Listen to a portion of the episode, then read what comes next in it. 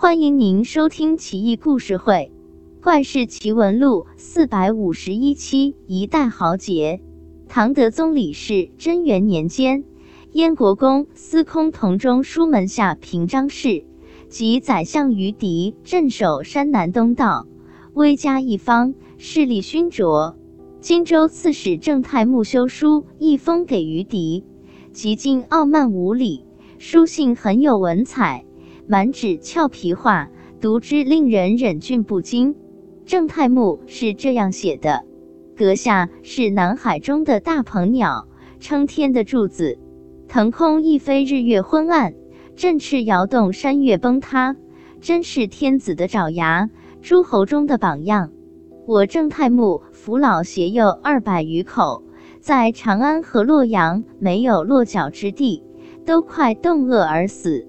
守着荆州这么一个贫瘠之地，俸禄微薄，一家老小吃饭穿衣都成问题，所以实在没辙，想去投靠您啊，请老大您暂息雷霆之威，伸把手帮帮我这个穷小弟吧。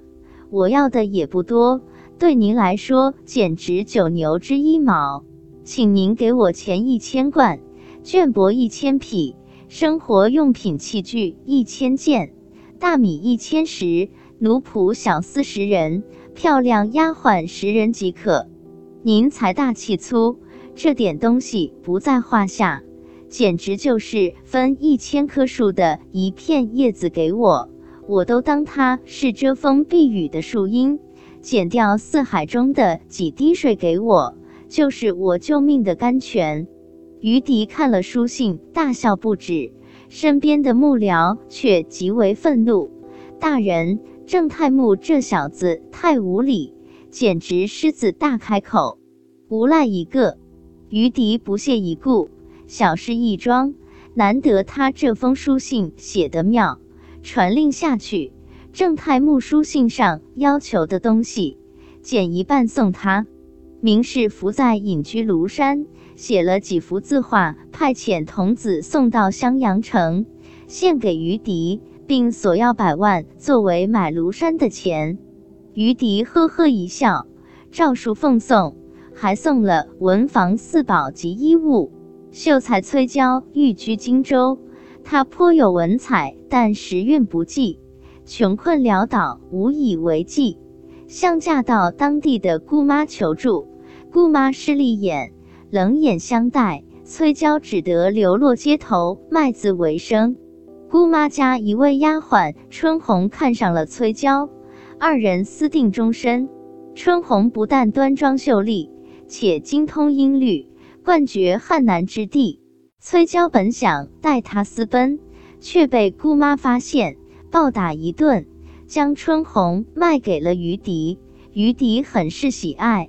送给崔娇姑妈四十万钱做赎身费，春红色一双绝，于迪视为珍宝，常带在身边。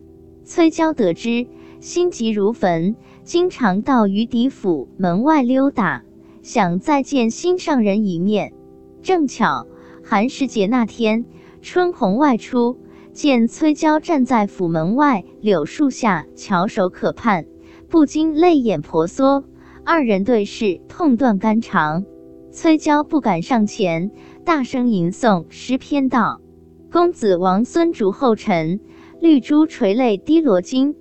一入侯门深似海，从此萧郎是路人。”有好事者妒忌崔娇的才华，把这首诗抄送给于迪。于迪看了这首诗后，立即召见崔娇。崔娇吓坏了，避无可避。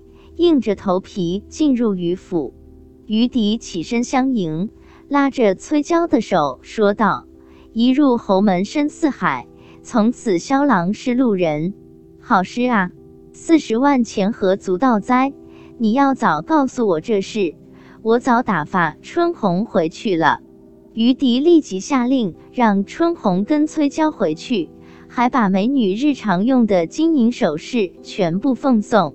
崔娇不禁感激涕零，成就了一段佳话。关于敌所为，不愧是大丈夫真豪杰。大唐世人的胸襟可见一斑。